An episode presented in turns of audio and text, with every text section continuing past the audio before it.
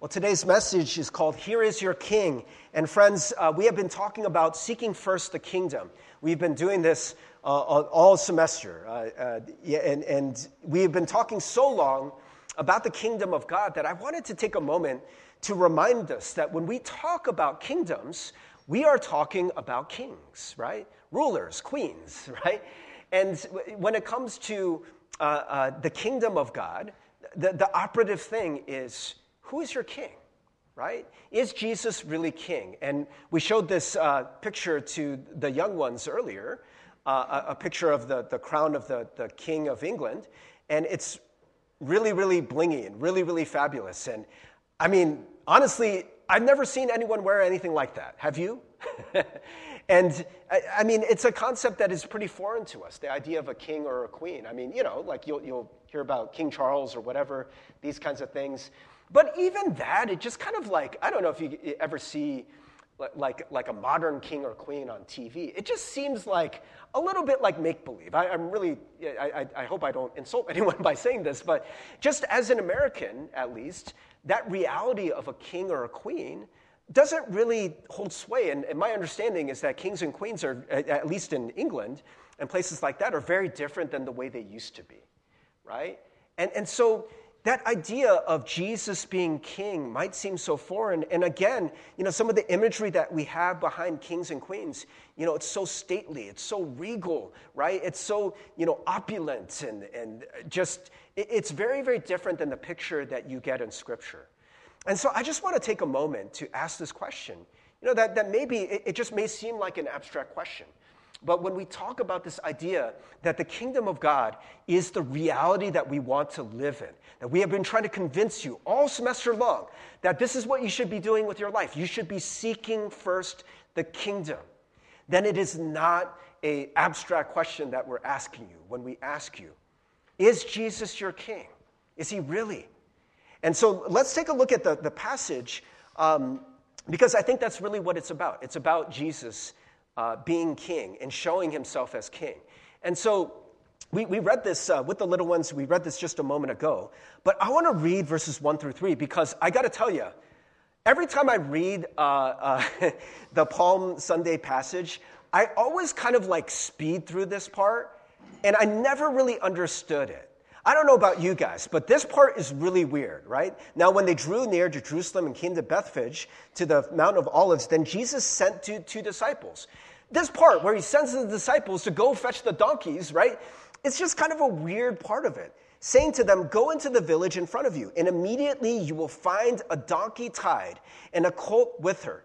Untie them and bring them to me. If anyone says anything to you, you shall say, The Lord needs them, and he will send them at once. It's a really, really weird story, right? And, and like, he's like, hey, just go into the city, right? And immediately when you get into this, this city, you're going to see a donkey. Okay. Immediately you will see a donkey. Jesus, how did you know that? Okay, some of you guys might be like, well, Pastor Steve, in biblical times, it wouldn't have been that uncommon for people to keep, you know, something like a donkey on the outside of the city in the front. That's true. That's true. But come on, how did he know? How did he know? Was it a coincidence? That's for you to decide. Maybe it was a coincidence, right? So, first clue that there's something a little different about what Jesus is asking, right? Immediately, you'll see a donkey. Somehow he knows that. Tied and a colt with her. Right? So, it's not just going to be a donkey, there's also going to be a baby donkey, right? A young donkey with the, this, this female donkey, right? Untie them and bring them to me. If anyone says anything to you, you shall say, The Lord needs them, and he will send them at once. Again, this is kind of weird, right? He's like, Just take them. Just take them. Jesus, you're just going to take these donkeys? He's like, Yeah, yeah, oh, okay, but there's a provision, right? Someone might stop you. And then you just say to them, What? The Lord needs them. And then what does he say? They'll send them at once, they'll let you take them. It's weird, isn't it? It's bizarre. It's weird if you don't understand that what is being talked about here is the coming of a king. right? So you see right after that that Jesus, uh, that, that um, the, the, the gospel writer uh, makes it very clear that that's what's going on, right? This took place to fulfill what was spoken by the prophet, saying, Say to the daughter of Zion, Behold, your king is coming, humble and mounted on a donkey, on a colt, the foal of a beast of burden. Now, the way I used to read this was this story was just to explain to us how he got the donkey, right? Like we would be wondering if he shows up on a donkey, well, how did he get the donkey? Well, let's tell you the story right? You see, he sent two disciples in the city. There's a donkey just chilling there, and they just took it, and he told them to just tell them, hey, it's okay, the Lord needs it, and they would just send it, right? And but but the details of it, right? Now here's the other clue. Right after that, verse 6, the disciples went and did as Jesus had directed them. They didn't like question Jesus. They weren't like, well, Jesus, how did you know that? How do you, what, what if there's not a donkey? Do you have a backup animal that we should be looking for? Right? What if they're armed? Right? What if the people aren't cool with us taking it? You know, and, and they take out a knife or something. What are we supposed to do then? No, none of that. They just do as Jesus directed. Why? Remember, we were talking about this is about a king. It, it, we're, we're told, Behold, your king is coming to you. What happens when a king gives a command, friends? What do you do? Do you question them? Well, actually, I, I, I don't feel like doing that. I, I'm not going to give you my fealty. I don't want to give you th- this property. I don't want to do what you're telling me to do. No. If you properly understand what a king is, when a king tells you to do something, you do it. So that's exactly what the disciples do. Right? And when a king comes and says, Hey, I, I want to use your donkey, you don't say no. No, no, no, no, no, no. I don't want, I don't want that donkey right now. I, I don't want to give it to you. You do it, right? And so that's exactly what happens here. They're like, the Lord needs it. And it's almost like magic, right? Like it's almost like, dude, is everyone under some kind of trance? Uh, friends, I think that this story is trying to show us that Jesus is a king, right? I know sometimes we talk about Jesus and we have these different titles for him, right? He's, he's a good teacher right? Oh, you know, Jesus is a gentle shepherd, right? By the way, what do shepherds do? You know what shepherds do? They lead the sheep, right? They tell the sheep where to go. They help provide for the sheep. They bring the sheep to the places where they need to eat. The sheep don't get to decide, oh, I'm going to go over here, I'm going to go over there, right? And sometimes when we hear this kind of language, we're like, okay, okay, Pastor Steve, I know where you're going with this, and it's starting to make me uncomfortable because you make it sound like Jesus is a dictator right? But remember, what kind of king is coming, right? And that's clearly said in this passage too, right? Say to the daughter Zion, Behold, your king is coming to you, humble and mounted on a donkey, on a colt, the foal of a beast of burden. It's not just that a donkey is a humble animal, a donkey is a common animal of the people, right? This is the kind of king who is coming, right? How many kings have you seen, or at least that you know of, right? When you think about kings, are they usually humble? Right? I, I, don't know if you guys remember, there's that story, The Prince and the Pauper, about the prince who gets like really sick of being a prince. I, I really like the Mickey Mouse version. I watch that a lot with my kids, right? And it just so happens that there's this like commoner who looks just like the prince, and the prince just wants to be with the people. Why is that a story? Why is that a story? You know why? Because a prince, a king would stand out. They would be different. They'd be living in a palace. They would have fine clothes. They would have all of the things that the common people do not. And so, for a prince to come and act like a pauper, it doesn't make sense. People have never seen this before, they've never seen this kind of king. And so, that this was the prophecy and this was being fulfilled in Jesus is kind of amazing. And what kind of king is he? That he gives a command and he says, hey, I need to borrow your donkey. And the operative word is borrow. He doesn't say, hey, I'm taking your donkey because I'm the king. I'm just going to take it from you because I can do that. Too bad, so sad. If you don't like it, mm, the king orders you to be executed. Of course not. That's not the kind of king Jesus is. We know that, friends. But people didn't know that about kings. They didn't know that kings could be that way. That this king is saying, hey, I do need this, but you'll get it back. Don't worry. right? And so th- th- this is what happens. They, they brought the donkey and the colt and put on them their cloaks, and he sat on them. Most of the crowd spread their cloaks on the road, and others cut branches from the trees and spread them on the road.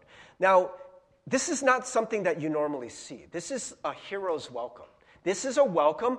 Again, friends, I know I sound like a broken record, but Scripture wants it to be very clear. This is a welcome for a king. This is kind of welcome that you would give someone if a king was coming and conquering a city, like an occupied city, and the people were being liberated, right? Spreading your, your, your cloaks on the road, right? I mean, I can't think of like any kind of example that I know of other than like if you've gone to a wedding and you see the flower girls spread the flower petals, right? It's like your feet should not just touch this regular ground, right? We got to put these beautiful flower petals down. You know, we got to put these cloaks, we got to put these palm branches, right? And, and so they, they, make this way. They, they're, they're, they're very clearly seeing Jesus as this promised king, as this Messiah. And the crowds that went before him and that followed him were shouting, Hosanna to the Son of David. Blessed is he who comes in the name of the Lord. Hosanna in the highest. And we mentioned this with the young ones that Hosanna means save. And it was an expression of praise. But the reason why you would have said that when our conquering king was coming was because you literally thought that person was liberating you, right? They were saving you from something, right? You know, from some uh, kind of oppression that you didn't want, right? Uh, uh, uh, from, from another army that was, you know, trying to, you know, obliterate your people or something, right? Save, save, save. And that's what they're yelling right? Hosanna to the Son of David. It's very intentional, right? That the Son of David, what they're saying is that Jesus is the Messiah, that the Messiah, this promised king, was supposed to come from the, the line of David, right? And when he, when he entered Jerusalem, the whole city was stirred up, saying, Who is this? And that's the question I asked you. Well, I asked you the question, Is Jesus your king? But the question is, who is Jesus? Who is Jesus to you? And the crowd said, This is the prophet Jesus from Nazareth of Galilee. It's very interesting. They don't say this is the king, right? now they're, they're kind of like uh, uh, hinting at it a little bit with you know Jesus from Nazareth and uh, of Galilee, and you know he's this prophet, and you know maybe he's more than that, right? But they don't say he's the Messiah, do they? Right? I mean, it's very, very clearly implied in the way that they're welcoming him, right? But they don't say that. And it's very interesting. Uh, this is one of the things that, you know, uh, at least I was taught in seminary, that one of the weird things about this Sunday is that we can have all this fanfare, like, Hosanna, Hosanna in the highest, we're praising God, we're praising God. And then this Sunday, and then if you don't come to Good Friday, I know, you know, people are busy, not everyone can come out, I understand, right? But if you don't come out to Good Friday, next Sunday, he is risen, right? It's still like more like fanfare and it's just more victory and all this stuff. And in between, something really, really big happens, right? And that is that Jesus dies. And before Jesus dies, I think you guys know this, the people reject Jesus.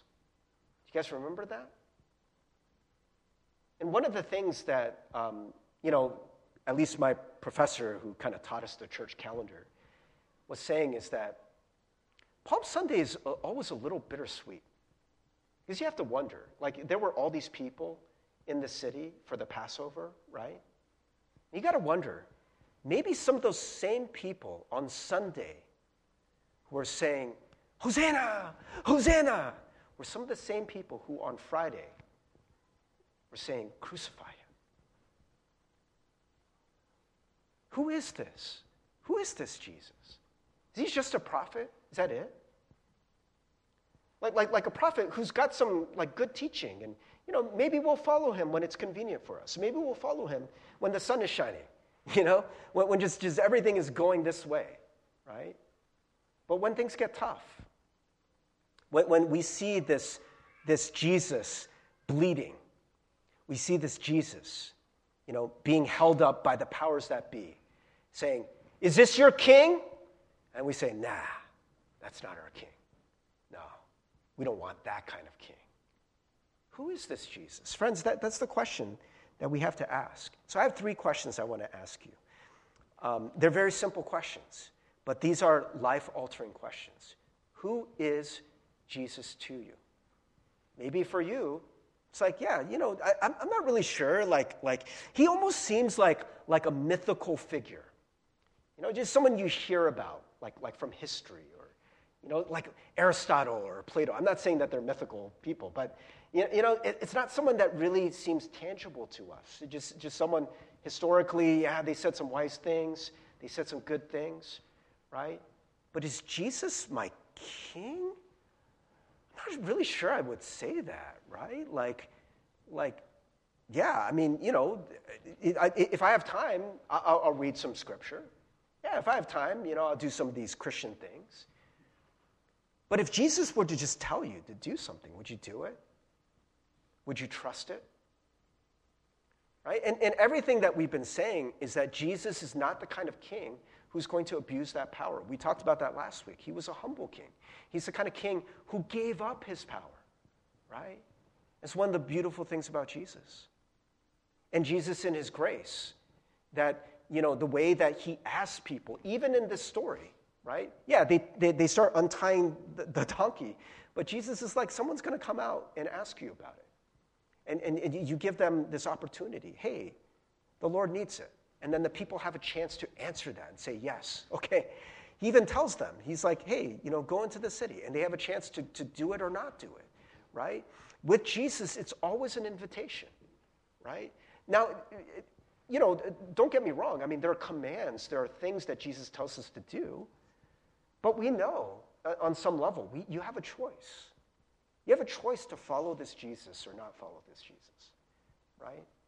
And, and on some level, you have a choice of, of what kind of life you want to live, right?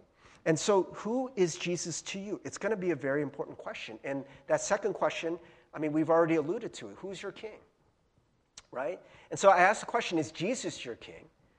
But this is a more general question Who is your king?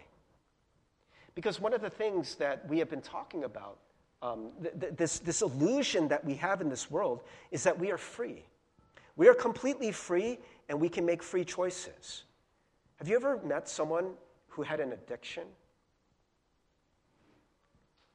I, I think there, there's a certain point with people who have addictions um, where, where you have this moment of clarity. And the moment of clarity is, I mean, this is just my own words, but it goes something like this I am not really free to do what I want to do all the time. Now, there's a weird thing that happens that you, you kind of realize that you have two desires, right? Sometimes you want something, right? Sometimes you're like, yeah, I, I want to be sober, or I, I want to be a good father, or I want to be a good husband, or, you know, I, like, like those kinds of things, right? I want to be a good person. I don't want to do this, right? And other times you're like, I really, really want that fix, right? These two minds, these two desires are kind of warring against each other. And oftentimes the other one wins, right? Have you guys ever, I mean, I know it's kind of a silly example, but in the same way, like, have you ever like tried to study? You're like, oh, I, I really should study right now. But then four or five hours later, you don't study. Why? Why? Because you're not as free as you think you are. There are certain things that drive you, right? Certain desires, right? And this is something that Paul talks about, and he calls it spirit versus flesh, right?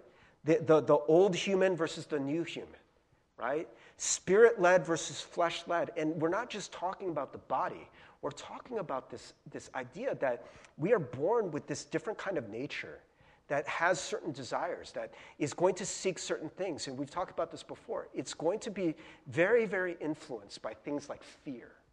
And so we talk a lot about the spirit of fear right? Because your, your flesh is going to then prioritize basically what it thinks is going to keep you safe, right? It's part of the reason why sometimes you'll see people and they just get manipulated by politicians, by talking heads, whatever, and they know, they know, they know what they're doing, friends. They use fear because they know that if they can get you in a spirit of fear, you'll be thinking in a different way. In some ways, you won't be really free, right? Because you're going to be so influenced by that.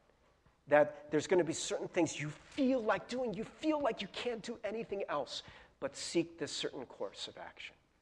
We're not truly free, are we? Right? And so, friends, there is going to be different things that lead you, that guide you. This is one of the things we talk about all the time, right? The Spirit, the Spirit does what? What do spirits do, friends? What do spirits do? Thank you. Spirits lead. I, I like to sing that, that one part from Oceans, right? Spirit lead me where my trust is without borders, right? That's what spirits do. Spirits lead. There's a spirit of this world, spirit of fear, the spirit of scarcity, right? Whatever you want to call it, right? Those spirits do lead you, right? But they don't have to. There's a different spirit, the Holy Spirit, a spirit of love that wants you to lead you to different things, right? And when we are led by this spirit, then we are living in what we call the kingdom of God. It's not the kingdom of this world, it's not the kingdom of fear. It's the kingdom of God because God then is your king. God is the one who is leading you. So, friends, who is your king? Who's leading you? What's leading you? What's guiding your decisions that you make day to day? Friends, can I, can I just kind of put out there? Just, just throw this out there. You can do with it what you will. You don't have to believe me. Search your own heart, search scripture, right? But if you are just doing whatever you feel like doing in the moment, can I just ask the question do you think that's the Spirit of God that is leading you then? Or could it be that your feelings, in some ways, are your king? So, who is your king? And then the last question is Would you be willing to make Jesus your king? This is kind of the crux of the matter, friends. Well, you might be saying, but Pastor Steve, that's just so abstract. How in the world can I make Jesus my king? Um, I, I want to just pose that with a king, there's three things that you would do. And you actually see all three in this passage, right? Number one, if you had a king, you would listen to him, right? Just like Jesus in this passage, he gives commands, and then people listen to him, right? That's one of the things that Jesus most consistently says. Don't just listen to my words, but do them right? Put them into the action. And that's what we mean by listen, right? It's not just you just hear it or, or you're just like, mm, yeah, yeah, yeah, good word. But you would actually do those things. You would put those things into action. And one of the things that we will find is that when we start following the way of Christ, we find that, that it's, it's a much better way to live.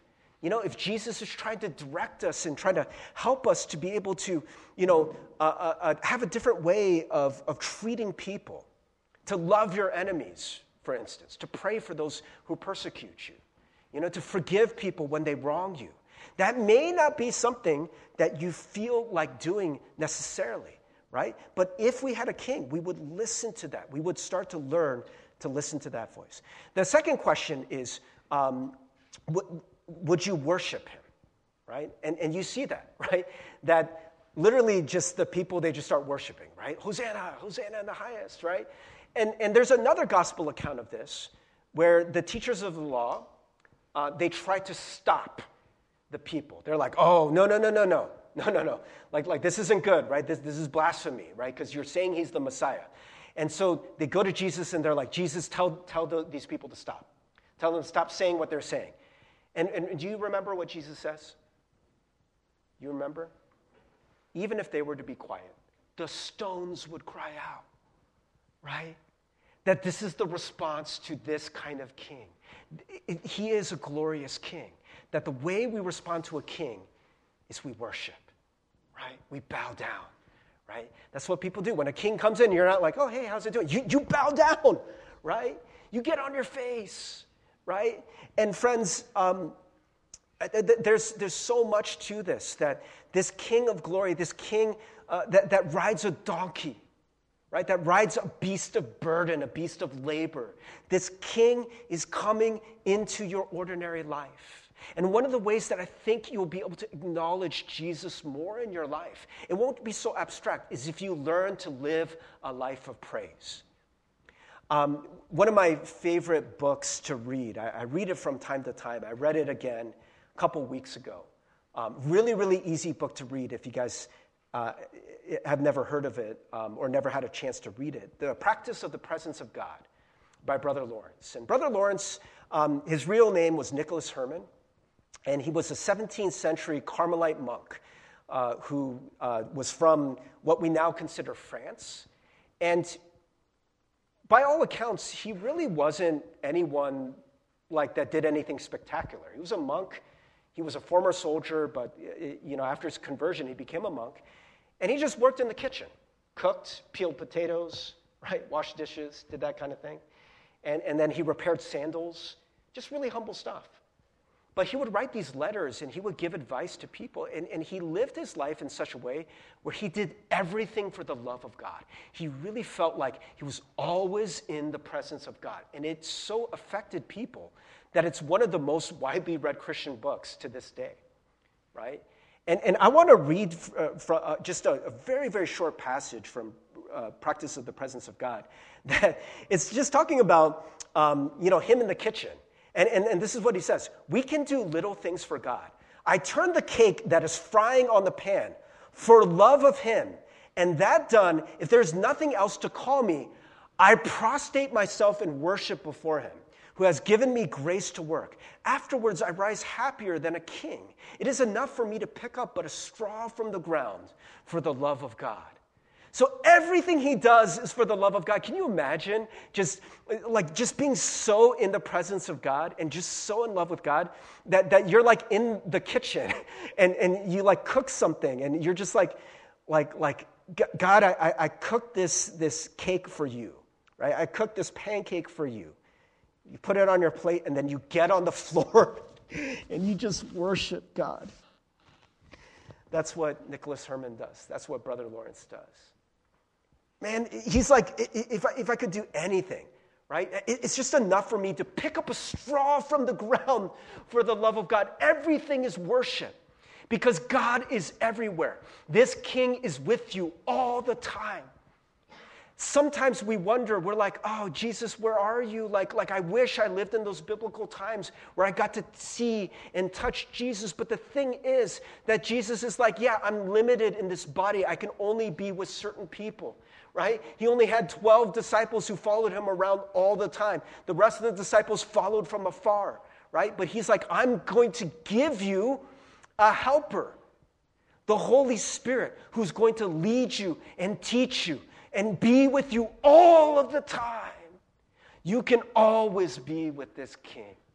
And worship is the way that we get there. Just little worship. Have you ever done this, friends? Like you're driving in your car or you're walking to school. Do you, do you ever just see something really beautiful? Like, I don't know, there's like a leaf. You know, like, like you look at a tree and it's dead, but there's one green leaf on the tree. Like, wow, that's really cool. Could you just worship in that moment? Just be like, oh, praise God. Like, that's, that's awesome. Or you see it like a sunset. You know, you see, you see those oranges and purples in the sky. And instead of it just like, whoa, that's like a cool trick of the light, or, you know, that's like the reflection off of the. Can you just worship? Can you just say, God, thank you? That's just beautiful. Thank you for this beauty that you give us. Just in these moments where, you know, you, you have nothing else to do, you're just breathing, and you're like, God, thank you for the breath in my lungs. Thank you that I'm a miracle, that I'm here on this planet in this particular space, that I get to live this life. Right? Can we worship? And, and, and the other thing that we can do um, with a king is we can completely submit our lives to this king. That's the last question. Will you submit? Will you give your life to him? And friends, as we learn to do this, it's not always going to be in the big things, but in every moment to say, God, you know what? I actually do want you to be the king. It seems so abstract because if we really think about it, it can be kind of scary. Well, what does that mean? What does that mean if I submit my life to you? I'll tell you this, friends. It doesn't mean you're going to be perfect. And it doesn't mean that you'll probably be able to do it all of the time with all of your decisions. But if you make that decision, like, like this overarching decision, Lord, I want to submit my life to you. I want you to be my king. That I think what starts to happen is that God will help you, you know, to, to kind of learn to submit more and more things to you. One of the things that God has been working on my heart a lot is my hurry. Um, I'm always in a hurry. I don't know what it is, especially when I'm coming to church. I could literally not be late and still, like, like I'm like, you know, that red light comes and I'm like, oh, it like ruins me. I get so angry. Like, can I just submit in this moment? Right? Because, I mean, it sounds weird to submit to the red light, you know, but just submit in this moment to say, okay, I don't need to be king, right? I don't need to be in control. I don't need to be God, right? Can I just let go? Can you submit in every moment? And what you do in one, one moment is what you're going to do in every moment, right? And that's what we're going to learn. We're going to learn more and more and more. Because the alternative is this you live your life your way on your terms, and you get what you've always got. And that's the thing that I've learned is that I already have tried living as my own king. and what it brought me, I mean, it, uh, there, there's not enough time to get into it, but it brought me a lot of depression. It brought me tons of anxiety, right? It brought me a life that I have come to the conclusion I do not want to live this life as a king. I don't want to be the one who gets to dictate everything. When I learn to submit to this Lord, to this God, in this life that He has given me, man, my life is so much more free. And who is this king? Who is this king that you would submit to him? He is the king that not just comes in glory for his own glory, he came to give his life for you, right? And that is the thing that holds us back a lot of times, friends. As a lot of us are like, yeah, but is God trustworthy? If we're really being honest, like that's the question we have. What happens if I submit my life to God? I mean, is God even real? Will He let me down? Will, will, will he ask something of me that I don't want to give? Remember who this king is. He is the king who died on a cross for you, for me. He gave it all for you. He loves you. He sacrificed for you. He is working on your behalf all the time, still to this day, interceding at the throne of heaven before God the Father for you. For you. He loves you.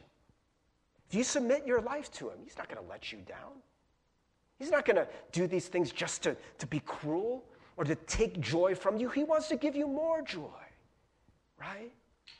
It's going to be a lasting joy, right? And friends, that, that, that's the last thing I want to say, just as we go into communion. That I think maybe the thing that we need to know is the love of God. And so as we go into communion, we enact something that Jesus did for us. And particularly this week, I think it is very poignant to do it as we go into the Passion Week.